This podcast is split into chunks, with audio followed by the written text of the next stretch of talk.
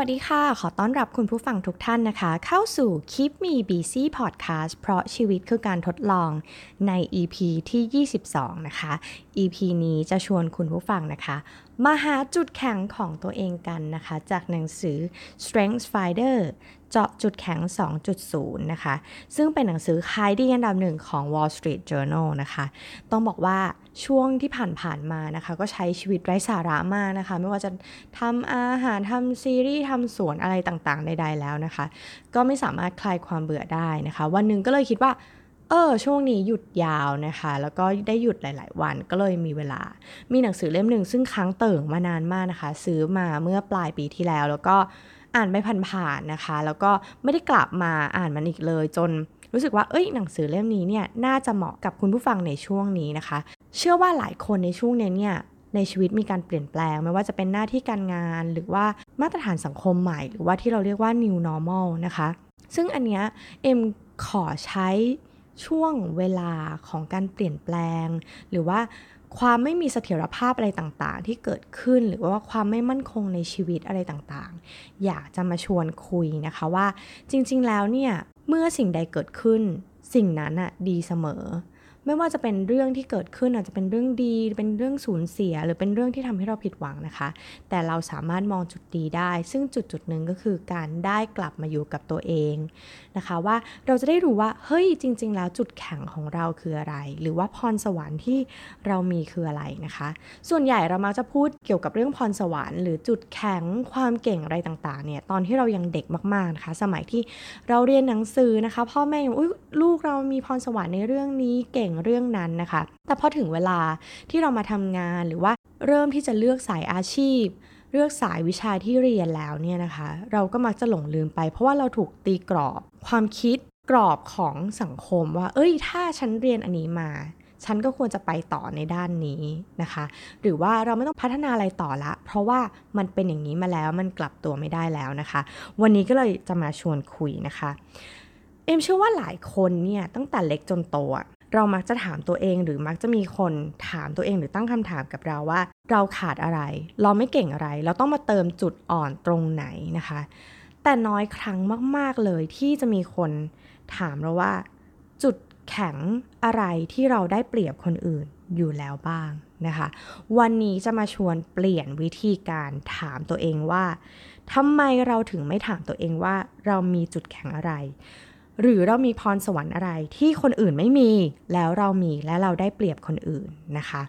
ซึ่งหนังสือเล่มนี้นะคะ Strength Finder เนี่ยจริง ๆ แล้วหลักๆเนี่ยที่ซื้อมาเนี่ยก็คืออยากจะเข้าใจตัวเองแหละว่าเฮ้ยเรามีจุดแข็งอะไรแล้วเราพัฒนาอะไรกับมันต่อได้บ้างนะคะ ในเล่มนี้เนี่ยตอนที่ซื้อมาราคา 450 บาท ซื้อมาแบบราคาเต็มเลยนะคะ ในนี้เนี่ยเขาก็จะมีเอ่อท้ายเล่มจะมีเป็นเอกสารนะคะ ใช้เป็นคล้ายๆกับเป็น passcode นะคะสำหรับไปทำ test นะคะเป็นแบบประเมิน Clifton Strength Finder 2.0 โดยที่เขาก็จะเข้าเป็นเว็บไซต์นะคะอันนี้เหมาะมากกับช่วงนี้ที่เรา work from home หรือว่าอยู่บ้านกันนะคะ ก็เข้าไปที่เว็บไซต์ gallupstrengthcenter.com นะคะแล้วก็ใส่ passcode ไป ตอนที่ซื้อหนังสือนะคะก็ดูด้วยว่า ไอ้เจ้าซองข้างหลังหนังสือเนี่ยมันไม่ถูกเปิดออกนะคะ เพราะว่ามันใช้ได้แค่ครั้งเดียว วันนี้เอ็มก็เลยไปลองทำแบบทดสอบดูนะคะ แบบทดสอบคร่าวๆเนี่ยก็คือให้เราตอบคำถาม ซึ่งทุกคนไม่ต้องกลัวนะคะ ว่ามันจะเป็นภาษาอังกฤษ เพราะว่าจริงๆเขามีภาษาไทยให้เราเลือกแล้วก็เอ็มก็เลือกทำเป็นเวอร์ชันภาษาไทยด้วย ซึ่งก็เข้าใจง่ายนะคะ ไม่มีคำแปลอะไรที่แปลกประหลาดสักเท่าไหร่นะคะ ยังโอเคแล้วก็เข้าใจได้ง่ายมากๆนะคะ ก็แต่ละข้อเนี่ย เขาจะให้เวลาเรา 20 วินาทีนะคะในการตอบ ว่าอันไหนที่เรารู้สึกว่าตรงใจที่สุด มันก็คือเหมือนเป็นให้เราทำแบบทดสอบที่เรารู้สึกว่า เอ้ย อันนี้แหละเราที่สุดนะคะ ไม่ใช้เวลาเยอะ ก็ใช้เวลาสักประมาณ 30-35 นาทีก็เสร็จเรียบร้อยนะคะ ทีนี้เนี่ยในหนังสือเนี่ยเขาบอกว่าจริง ๆ แล้วเนี่ยพรสวรรค์ของคนเราหรือว่าคุณสมบัติของคนเราเนี่ย จากสถิติของคนที่มาทำ test ประมาณ 15 ล้านคนเนี่ยนะคะ เขาบอกว่าเขาแบ่งคนได้ประมาณสัก 34 ประเภทด้วยกันนะคะ ซึ่งพอเราทำ test มาเนี่ย 177 ข้อนะคะ ที่เราทำไปเนี่ย ก็จะได้ผลสรุปออกมาว่าเราเนี่ยมีพรสวรรค์ที่เป็น top 5 ของเราเนี่ยนะคะ มีอะไรบ้างนะคะพอเราทำเสร็จเนี่ยเขาก็จะมี report มาให้เราตัวหนึ่งว่า top 5 ของคุณอะพรสวรรค์ของคุณมีอะไรบ้าง นะคะ 5 ข้อจาก 34 ข้อ แล้วหลังจากนั้นก็จะมี report อีกตัวหนึ่งที่เป็นข้อมูลเจาะลึกนะคะ ว่าเฮ้ยเราเป็นคนมีพรสวรรค์แบบไหนนะคะ ซึ่งสามารถอ่านข้อมูลได้ทั้งในเว็บไซต์ แล้วก็หนังสือที่เราซื้อมาเช่นเดียวกันนะคะ ทีนี้คำถามทำไมเราอะถึงจะต้องรู้ว่าจุดแข็งของเราหรือพรสวรรค์ของเราคืออะไรนะคะ ลองดูนะคะ บางอย่างเนี่ยความพยายามของเราเนี่ยนะ มันอาจจะต้องใช้พลังงาน เวลา หรือว่าการลงทุนอะไรไปกับสิ่งที่เราไม่ได้เก่งนะคะ ในหนังสือเล่มนี้เขาพูดถึงสมการอันนึงก็คือพรสวรรค์ คูณด้วย investment เท่ากับจุดแข็งนะคะ จริงๆเนี่ย ตั้งแต่ต้นมาเนี่ยหลายคนเนี่ยก็อาจจะสงสัยว่าเฮ้ย strength finder มันคือจุดแข็งไม่ใช่หรอเขาต้องหาจุดแข็งไม่ใช่หาพรสวรรค์ไม่ใช่หรอ ซึ่งจริง ๆ แล้วเนี่ยนะคะแบบทดสอบที่เขาให้ทำอะมันคือการหาพรสวรรค์ ซึ่งพอเรารู้พรสวรรค์ของตัวเองแล้วเนี่ยเราไปลงทุนลงแรงนะคะไป investment ก็คือไปพัฒนาสกิลอะไรต่างๆเนี่ยในที่สุดแล้วมันสามารถพัฒนาเป็นจุดแข็งของตัวเราเองได้นะคะ เพราะฉะนั้นอะเขาก็เลยไม่ใช้คำว่า talent finder แต่เป็น strength finder นะคะ ซึ่งมันก็คือสมการในหนังสือเขาก็จะบอกว่า โอเค คุณรู้อยู่แล้วล่ะ ว่า talent หลังจากทำแบบทดสอบเนี่ยคุณจะรู้ว่า talent หรือว่าพรสวรรค์ของคุณคืออะไร หลังจากนั้นเนี่ยไปใช้เวลาพัฒนาสิ่งนี้นะคะพรสวรรค์อันนี้ พัฒนา skill build ความรู้อะไรต่างๆ เพื่อส่งเสริมพรสวรรค์ของตัวเอง และสุดท้ายนะคะผลลัพธ์ที่ได้มันคือ จุดแข็งของคุณนะคะ ที่จะทำให้เราอะแบบ nearly perfect performance ก็คือแบบ เฮ้ยมันเกือบจะสมบูรณ์แบบแล้วนะคะ ลองดูสมมติว่าเทียบกันระหว่างคุณ A เนี่ยนะคะ คุณ A เนี่ยเขามีพรสวรรค์ประมาณ 5 นะคะ แล้วเขาก็ใส่แรงในการพัฒนาอะไรต่างๆ ไปที่ 2 นะคะ5คูณ2คือ 10อะทีเนี้ยพอเมื่อเทียบกับคุณ B เนี่ยนะคะ คุณ B เนี่ยอาจจะมีพรสวรรค์ 6 แล้วเขาใส่แรงเท่า ๆกันคือ 2 12นะคะแสดงว่าการมีพรสวรรค์อะมันก็ทำให้ได้เจอแบบเหมือนมีแต้มต่อนะลองดูนะคะอย่างเขาบอกว่าเขามีตัวอย่างนะคะ อย่างเช่นไมเคิลเฟลป์สเนี่ยเขาบอกว่า physical หรือว่าร่างกายของไมเคิลเฟลป์สที่เป็นนักว่ายน้ำเนี่ยนะคะที่ทำลายสถิติโลกหลาย ๆ อย่างเนี่ย เขามีจุดแข็งแล้วก็มีพรสวรรค์อันนึงซึ่งฟ้าประทานมาก็คือช่วงตัวที่ยาวกว่าช่วงขา ซึ่งมันเหมาะแก่การที่จะเป็นนักว่ายน้ำนะคะ อันนี้มันทำให้เขาเกิดความได้เปรียบ และเมื่อใส่แรงการฝึกฝนอะไรต่างๆ มันทำให้เขาเข้าสู่ความเป็นเลิศนะคะ หรืออีกตัวอย่างหนึ่งก็คืออีเลียดคิปโชเก้ซึ่งเป็นแบบนักวิ่งมาราธอนเนี่ยนะคะเขาเนี่ยวิ่งมาราธอนประมาณ 42 กิโลเนี่ยนะคะ ภายในเวลาน้อยกว่า 2 ชั่วโมง คืออันเนี้ยคือถือว่าเขาเก่งมากๆใช่ไหมคะ แต่สิ่งที่เขาเนี่ยได้เปรียบคนอื่นก็คือเขามีกล้ามเนื้อคอไดเซปที่แข็งแรงกว่าคนอื่น มันก็เลยทำให้เขาวิ่งทนวิ่งนานและวิ่งเร็วนะคะ อันเนี้ยก็คือถ้าเรากลับมามองตัวเองว่า เฮ้ย ถ้าเรามีข้อได้เปรียบเหมือนแบบฉันบ้านรวย อยู่ดีๆ ฉันก็รวยมาอยู่แล้วตั้งแต่กำเนิดนะคะ ใส่แรงอะไรนิดหน่อยเนี่ย ฉันก็จะรวยกว่าคนอื่น อันนี้ลองลองเทียบดูนะคะ ทีเนี้ย เราไม่เคยมานั่งดูเลยเนาะว่าจุดแข็งของเราคืออะไรแล้วพัฒนาอย่างไงต่อได้บ้าง ซึ่งมันจะช่วยให้เราประหยัดเวลาในการที่จะไปพัฒนาตัวเอง ได้ดียิ่งขึ้นในสิ่งที่เรามีแต้มต่ออยู่แล้วนะคะ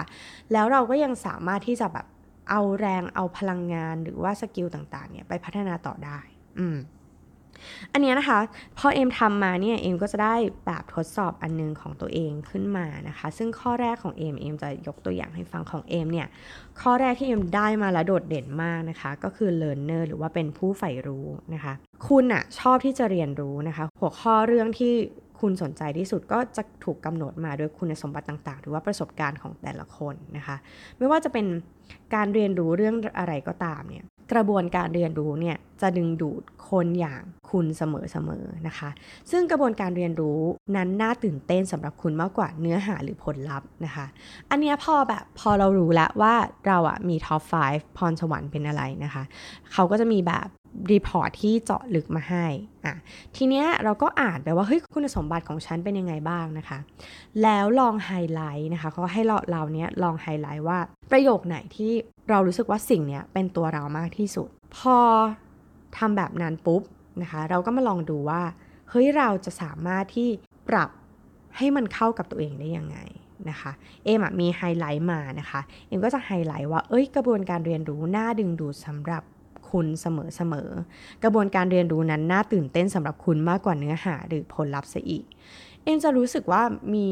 ความตื่นเต้น มีความสุขเวลาที่ได้เรียนรู้อะไรใหม่ ๆ ในสิ่งที่เราไม่เคยรู้ และมันเป็นเรื่องที่เราสนใจด้วยนะคะ พอเรียนแล้วอะเราไม่สนใจหรอกว่าผลลัพธ์เนี่ยมันเราจะได้ใช้หรือเปล่า แต่รู้สึกเฮ้ยเรามีความสุขระหว่างทางนะคะการเดินทางหรือว่าระหว่างทางการเรียนรู้เนี่ยมันทำให้เรามีความสุขและตื่นเต้นที่จะได้ทำมันนะคะ แล้วเมื่อเราแบบรู้สึกว่าเฮ้ยมันไม่สนุกนะคะสมมติงานงานหนึ่งที่เอ็มได้รับมอบหมายเนี่ยเรารู้สึกว่าเฮ้ยงานเนี้ยเราไม่ได้เรียนรู้อะไรใหม่แล้วเนี่ย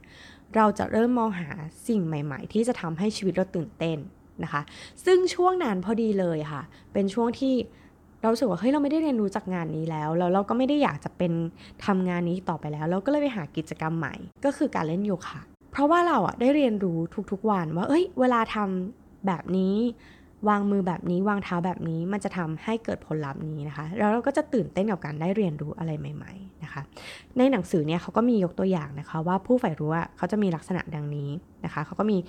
แอนนี่เอ็มเนี่ยฉันมักกระสับกระส่ายเวลาที่ไม่ได้เรียนรู้อะไร ปีที่แล้วแม้ว่าเราจะสนุกกับงานมากๆ แต่ว่าฉันก็ไม่ได้รู้สึกว่าได้เรียนรู้อย่างเพียงพอ ฉันก็เลยเลือกที่จะไปเรียนเต้นแท็บ ปลกดีใช่ไหมล่ะ คือฉันไม่ได้ต้องการจะไปแสดงอะไร แต่ว่าฉันสนุกที่ได้ไปมุ่ง ที่จะไปสนใจเทคนิคการเต้นแท็บแล้วก็ทำได้ดีขึ้นทีละนิดทีละนิดนะคะ อันนี้พออ่านแล้วเอ็มรู้สึกว่าเอ้ยมันตรงกับเอเหมือนกันนะ ในช่วงนั้นเนี่ยเราไปเริ่มเล่นโยคะเพราะว่าเรารู้สึกเออเราเบื่อ เราอยากจะเอาชนะตัวเองในอีกทางหนึ่งนะคะ อันเนี้ยพอมาอ่านนะคะ ก็รู้สึกว่า เออ มันใช่ตัวเราแฮแล้วก็จริงๆ ในหนังสือก็จะมี ตัวอย่างอีกสักสองสามตัวอย่างนะคะ ที่นี้เนี่ยข้อดีของหนังสือเล่มนี้เนี่ยเขาก็จะบอกว่า แนวความคิดในการปฏิบัตินะคะ ก็คือว่าเราอะควรจะพัฒนาพรสวรรค์นี้ของเรายังไงนะคะ เช่นอะเขาก็ยกตัวอย่างมา เช่น ขัดเกลาวิธีการเรียนรู้ของคุณ คุณรู้อยู่แล้วนี่ว่าคุณชอบเรียนรู้ คุณสนใจที่อยากจะรู้กระบวนการ ทีนี้เนี่ยเราก็ลองมาดูซิว่าเราสามารถเรียนรู้ ได้ดีที่สุดจากวิธีการไหน เพราะว่าการเรียนรู้เนี่ยมันมีหลากหลายวิธีมาก ๆ เลยนะคะ หลายคนเนี่ยเรียนได้ดีเวลาที่ฟังบรรยาย หลายคนเรียนรู้ได้ดีจากการที่แลกเปลี่ยนเรียนรู้จากคนอื่น ได้ discuss นะคะ ได้ทำ case study หรือว่าบางคนเนี่ยฟัง บางคนชอบวิธีการเรียนรู้ที่เป็นการเขียน การลงมือทำ อันเนี้ยเริ่มลงย่อยในพรสวรรค์ของคุณว่า คุณชอบเรียนรู้แล้วคุณชอบเรียนรู้ด้วยวิธีการไหนนะคะ อันนี้คุณจะเริ่มเข้าใจตัวเองมากขึ้นละ อย่างของเอมเนี่ยเอมจะชอบเวลาที่ได้ฟังคนเก่งๆเขาแลกเปลี่ยนเรียนรู้กันนะคะ แล้วก็จะเอาเทคนิคเล็กน้อยนั้นนะ่ะเอามาปรับใช้กับตัวเอง อันนี้เราเป็นสายขโมยนะคะชอบแบบเรียนรัดแล้วก็ชอบฟังคนอื่น เอ้ยเขาทำยังไงกันนะคะ อันนี้ก็ลองไปดูว่า วิธีการเรียนรู้ที่ดีที่สุดของคุณคืออะไร ทั้งนี้ทั้งนั้นนะคะ รายละเอียดของพรสวรรค์แต่ละข้อเนี่ยเขาก็จะมีมาให้เลยว่าเฮ้ยแนวความคิดในการปฏิบัติเนี่ยมันควรจะเป็นแบบไหนนะคะ อีกอันนึงอะที่น่าสนใจที่เอ็มรู้สึกว่าสายเรียนรู้ทั้งหลายเนี่ยหรือสาย learner ถ้าใครที่เป็นเออ learner เหมือนเอ็มเนี่ยนะคะ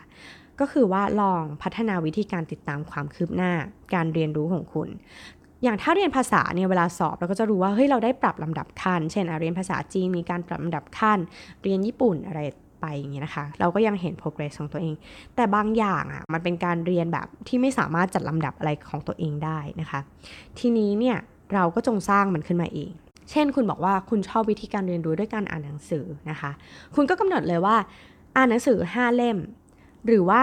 นำเสนอ 3 เรื่องเกี่ยวกับเรื่องนั้น นะคะ อันนี้ก็จะทำให้คุณมี progress แล้วก็ได้พัฒนาตัวเองให้ดีขึ้น ได้ keep track เหมือนว่า เฮ้ย เราเคยวิ่งแบบนี้มา วิ่งได้ 5 กิโล 10 กิโล อันนี้เทียบเคียงกับการอ่านหนังสือหรือว่าการเรียนรู้ของคุณนะคะ หรืออย่างเอมเนี่ย พอกลับมาดูตัวเอง เอมก็จะรู้สึกว่า เฮ้ย ฉันต้องเรียนรู้สิ่งใหม่ใน 1 ปีเนี่ย อย่างน้อย 5 อย่างนะคะ เราก็กำหนดคร่าวๆว่า 5 อย่างนั้นอะมันคืออะไรบ้าง ทีนี้เนี่ย พอเรารู้แล้วเนี่ยมันก็จะทำให้เราเริ่มสนุกกับมันใช่ไหมคะ แล้วก็บางอย่างสิ่งที่คุณเรียนรู้เนี่ยคุณอาจจะมองหาบทบาทที่ต้องใช้ความสามารถทางเทคนิคนะคะ ซึ่งความสามารถทางเทคนิคเนี่ยมันก็คือสิ่งที่คุณเรียนรู้จนเชี่ยวชาญจนชำนาญ และเราก็จะเพลิดเพลินไปกับการหาแล้วก็รักษาความเชี่ยวชาญนี้ เมื่อแบบเราอยากจะรักษามาตรฐานการเรียนรู้หรือความรู้เหล่านี้ เราก็จะพัฒนาตัวเองด้วยการอ่านมากขึ้น พัฒนาในจุดนี้ให้ดีขึ้นอย่างนี้เป็นต้นนะคะ ซึ่งอันนี้มีประโยชน์มากๆสำหรับการที่เราได้หาโอกาสพัฒนาตัวเอง และยังเป็นในแอเรียที่เรามีพรสวรรค์ในเรื่องนี้อีกด้วยนะคะ หรือเมื่ออยู่ที่ทำงานอะให้ใช้ประโยชน์จากโครงการสนับสนุนการเรียนรู้ ซึ่งองค์กรของเรานะคะ ใครที่ทำบริษัทหรือองค์กรใหญ่ๆเนี่ย องค์กรของเราอาจจะยินดีให้เราได้ไปเรียนรู้หลักสูตรพวกนี้ก็ได้ บางส่วนหรือทั้งหมด หรือว่าเราอาจจะได้เซอร์ติฟายเป็นผู้เชี่ยวชาญในบางเรื่องก็ได้นะคะ อันนี้มันทำให้เราเห็นโอกาสในการที่จะพัฒนาตัวเองต่อไปในสายอาชีพนั้นๆ และยังคงอยู่ในสิ่งที่เราถนัดนะคะ ในสิ่งที่เรามีพรสวรรค์อยู่ อันนี้เชื่อว่าคุณผู้ฟังน่าจะได้เห็นภาพนะคะ ทีนี้เนี่ยเขาอีกอันนึงซึ่งเอ็มรู้สึกว่าดีนะคะ ก็คือในหนังสือเนี่ยเขาก็จะบอกว่า การเรียนรู้ที่จะทำงานร่วมกับคนที่มีคุณสมบัติเป็นผู้ใฝ่รู้นะคะ เป็น learner นั่นเอง ก็มี 3 ข้อสมมติว่าคุณผู้ฟังเนี่ยเป็นเพื่อนร่วมทีมของเอม และรู้ว่าเฮ้ยเอมนั้นเป็น learner เป็นผู้ใฝ่รู้นะคะ ไม่ว่าบุคคลนี้นะคะ เขาจะมีบทบาทหน้าที่อะไร เขาก็จะกระตือรือร้นที่จะเรียนรู้ข้อเท็จจริงทักษะหรือความรู้ใหม่ ๆ เสมอ ช่วยเขาหาวิธีใหม่ ๆ ในการเรียนรู้และหาแรงจูงใจ อันนี้ถ้าคุณเป็นผู้จัดการเป็นเจ้านายเองหรือว่าเป็นเพื่อนร่วมทีมก็จะรู้แล้วว่าอะถ้าอยากจะให้คนคนนี้ทำงานได้ดี ต้องให้เขาได้เรียนรู้สิ่งใหม่ และหาแรงจูงใจจากสิ่งใหม่ ๆ ที่เขาเรียนรู้นะคะ อันนี้ก็เป็นประโยชน์ในการที่ถ้าสมมติว่าทุกคนในทีมได้ทำแบบทดสอบนี้ เสร็จปุ๊บอะได้เข้าใจกันเอ้ยแต่ละคนเนี่ยมีพรสวรรค์ที่แตกต่างกัน และเราจะทรีตหรือว่าปฏิบัติต่อเขายังไง ให้เขาได้แสดงจุดแข็งของเขาออกมา เห็นไหมคะ อันนี้น่าสนใจมาก ๆ เลยเนาะ ต่อไปนะคะก็คือช่วยให้เขาติดตามความก้าวหน้าการเรียนรู้ของเขา ด้วยการกำหนดเป้าหมาย หรือในระดับที่เขาได้ไปถึงแล้ว แล้วก็ฉลองความสำเร็จนั้นกับเขานะคะ เช่นแบบ เฮ้ย อ้าว หนู ไปสอบชิงทุน ทุนบริษัท เสร็จปุ๊บอ้าวได้แล้วฉลอง หรือว่าอ้าวได้ส่งไปเรียนภาษาจีนนะคะผ่านเลเวลนี้แล้วได้รับการชื่นชมประมาณนี้นะคะ หรือว่าสนับสนุนให้บุคคลที่มีลักษณะเป็น learner เนี่ยได้เป็นผู้เชี่ยวชาญ หรือว่าเป็นผู้รอบรู้ในสายงานของตัวเอง ซึ่งจะตอบสนองความต้องการของการที่มีคือเราเป็น ผู้ที่มีความสามารถอย่างแท้จริง อันนี้ก็คือทำให้เราเข้าใจคนในทีม เข้าใจลูกน้องเราเข้าใจเจ้านายเราแล้วก็ไปทำให้เขา shine หรือว่าทำให้เขาเก่งในเรื่องนั้นๆนะคะ อันนี้ก็เอ็มรู้สึกว่าเออเป็นประโยชน์แล้วก็ได้เข้าใจตัวเองนะคะ เอ็มก็แบบอ่านไอตัว top 5 talent ของตัวเองเนี่ยอยู่สักหลายรอบมากๆนะคะ ทีเนี้ยเอ็มก็รู้สึกว่าเออมันดีนะ แต่สิ่งหนึ่งที่เราต้องพึงระวังก็คือว่า พรสวรรค์เนี่ยเรามักจะคิดว่ามันบวกเสมอนะคะ แต่จริง ๆ แล้วพรสวรรค์นะมันมีทั้งจุดเด่นและจุดด้อยนะคะ เพราะฉะนั้นเนี่ยเวลาที่เรามีพรสวรรค์อะไรเนี่ยมันมักจะมีจุดโหวที่เป็นจุดด้อยเสมอ เช่น สมมติว่าบางคนคิดว่าเนี่ยคนนี้เขาสนใจแต่เรื่องนี้เท่านั้นเขาจะไม่สนใจเรื่องอื่นๆ เขาไม่สนใจอะไรที่มันแบบต้องมากลบจุดอ่อนเขาเลยเขาก็จะมองว่าเราเป็นคนชราใจแบบแหมไม่รู้จักเรียนรู้ในเรื่องที่เธอไม่เก่งเลยนะ อะไรอย่างนี้นะคะ ซึ่งอันนี้ก็อาจจะเป็นจุดอ่อนก็ได้นะคะ ซึ่งทีเนี้ยเราต้องมาทำความเข้าใจว่าเฮ้ยพรสวรรค์น่ะมันเป็นธรรมชาติที่ติดตัวมาตั้งแต่กำเนิด มันเป็นแบบสันดานดิบของเรานะคะ มันไม่ใช่สิ่งที่ดีเสมอ เพราะฉะนั้นเนี่ยไม่ว่าคุณจะมีพรสวรรค์อะไร มันมักจะมีอีกด้านหนึ่งของพรสวรรค์ของคุณเสมอ เพราะฉะนั้นอาจจะเป็นสิ่งที่ ตัวคุณเองต้องพึงระวัง และคนในทีมของคุณก็ต้องพึงระวังเหมือนกันนะคะ ทีนี้เนี่ยพอเรารู้พรสวรรค์อะอย่างที่เอ็มยกตัวอย่างไปเมื่อกี้ เราก็ได้ไปพัฒนา skill ไปพัฒนาความรู้ของตัวเอง มันก็จะทำให้เราเก่งขึ้นในสิ่งที่เราสนใจแล้วเราก็แบบเราเก่งอยู่แล้วนะคะ ทีนี้เนี่ยพอรู้แล้วเนี่ยเราไม่ต้องไปใช้เวลากับอะไรที่เราแบบทำแล้วมันอาจจะไม่ได้ดีนะคะ เราอาจจะต้องลบความคิดว่าเฮ้ยถ้าเราพยายามอย่างถึงที่สุด เราก็จะต้องทำได้ ใช่มันทำได้ แต่มันทำให้คุณอะเสียพลังงาน คุณต้องลงทุนแรง ลงทุนเวลาไปกับมันนะคะ อันนี้ก็เหมือนตัวช่วยที่จะทำให้คุณอะเข้าใจตัวเอง และลงทุนในสิ่งที่มันจะทำให้เกิดผลงอกเงยได้ ดีที่สุดให้ผลเป็นเลิศนะคะเหมือนคุณไปลงทุนในหุ้นสักตัวหนึ่งเนาะเราเลือกหุ้นตัวนี้มาแล้ว แล้วเรารู้สึกว่าเออเราศึกษามันมาอย่างดีแล้ว แล้วเราทำสิ่งนี้ได้ดี มันก็จะได้ผลได้ดียิ่งขึ้นนะคะ อันเนี้ยเปรียบเทียบ ทีนี้เนี่ยจริงๆแล้วมันมีวิธีการหาจุดแข็งของตัวเองเยอะแยะไปหมดนะคะ แล้วเอ็มก็เป็นคนชอบทำเทส เพราะว่าอยากจะเข้าใจตัวเอง ให้ดียิ่งขึ้น แล้วเอ็มก็เชื่อว่าเออแบบทดสอบนี้ก็เป็นหนึ่งในแบบทดสอบที่ เออ ดีแล้วก็สนุกนะคะ ทีนี้เนี่ยในแบบทดสอบเนี่ยเขาก็ทำน่าสนใจมากนะคะ พอหลังจากที่เราได้รู้แล้วว่า เอ้ย เรามีพรสวรรค์ในเรื่องนี้นะ เพราะฉะนั้นเนี่ยเขาก็เลยจะให้เราไฮไลท์ที่เอ็มบอกเนาะไฮไลท์ออกมาว่าอ้าวเราทำเรื่องนี้ได้ดีเราเป็นพรสวรรค์เราเป็นแบบนี้ ใน report นะคะที่บอกว่าเออเนี่ยลงลึกในเรื่องของจุดแข็งของคุณเนี่ย เขาก็ให้เราเนี่ยไปไฮไลท์ดูสิว่า สิ่งไหนที่มันรู้สึกว่า เอ้ยบรรยายตัวคุณได้ดีที่สุด จากนั้นเนี่ยเลือกมา เลือกมาแล้วก็เคลมว่าสิ่งเนี้ยคือตัวเราจริงๆนะคะ เหมือนที่เมื่อกี้เอ็มเลือกที่จะไฮไลท์นะว่า เฮ้ยเรามีความสุขกับกระบวนการเรียนรู้มากกว่าเนื้อหาหรือว่าผลลัพธ์ซะด้วยซ้ำนะคะ ทีนี้เราก็รู้แล้วว่า เอ้ยเราอะชอบ เรียนรู้นะคะ เรามีความสุขระหว่างทาง เราทำได้ดีในระหว่างทางการเรียนรู้ ทีนี้เราอาจจะลองไปดูซิว่า เฮ้ย เราทำอะไรได้ดี ได้ดี เช่น ที่เอ็มบอกเนาะ เอ็มชอบฟังคน discussion กันนะคะ แล้วก็ไปแอบขโมยไอเดียเข้ามา แล้วก็มาปรับแต่งให้เป็นตัวของเรา แล้วเราก็ aim it นะคะ ก็คือเราเนี่ย จะพัฒนาตัวเองในจุดจุดนั้นนะคะ จากสิ่งที่เราคิดว่าเป็นตัวเรา ทีนี้อันเนี้ยพอเราทำของตัวเองจบกระบวนการคือ name it ก็คือเลือกมาแล้วว่านี่คือประโยชน์ของฉัน claim it ว่าฉันจะปรับตัวเนี้ยให้มันเหมาะกับเรา แล้วหลังจากนั้นน่ะเราก็จะเอมว่าเราจะพัฒนาตรงนี้แหละนะคะ เป็น 3 ขั้นตอนคือ name it claim it แล้วก็ aim it นะคะ เสร็จปุ๊บเนี่ยพอเราทำแล้วเนี่ยเราอาจจะชวนเพื่อนนะคะ ไปทำเทสมาด้วยกัน ซื้อหนังสือแจกนะคะ ถ้าคุณมีเงินหรือว่าชวนเพื่อน เอ้ยมันมีเทสนะ strength finder ไปลองทำดูหรือว่าไปลองหาคนที่เขาเคยทำแบบทดสอบนี้นะคะ แล้วเขาก็รู้จักเราดีประมาณหนึ่งแล้วแล้วก็มาแลกเปลี่ยนกันสัก 4-5 คนนะคะว่าอะเนี่ยคือผลจากแบบทดสอบนะคะของเราจาก strength finder คุณคิดว่ายังไง คุณคิดว่ามีอะไรที่แบบ เออ คุณคิดว่าส่วนไหนที่เป็นเรา แล้วลองคิดดูสิว่าเหตุการณ์ไหนสามารถอธิบายตัวเราได้ดีขึ้น นะคะ แล้วอันไหนที่แบบเฮ้ยผลออกมาแล้วอะเซอร์ไพรส์คุณไหมคุณไม่คิดว่าเราเป็นคนแบบนี้หรือเปล่า แล้วก็ลอง discuss กันดูนะคะ คุณก็จะได้อีกมุมมองหนึ่งว่าอาจากแบบทดสอบ จากมุมของคุณและจากมุมของคนอื่นเนี่ย เรามีพรสวรรค์ที่คนอื่นมองเห็นที่เรามองเห็นหรือว่า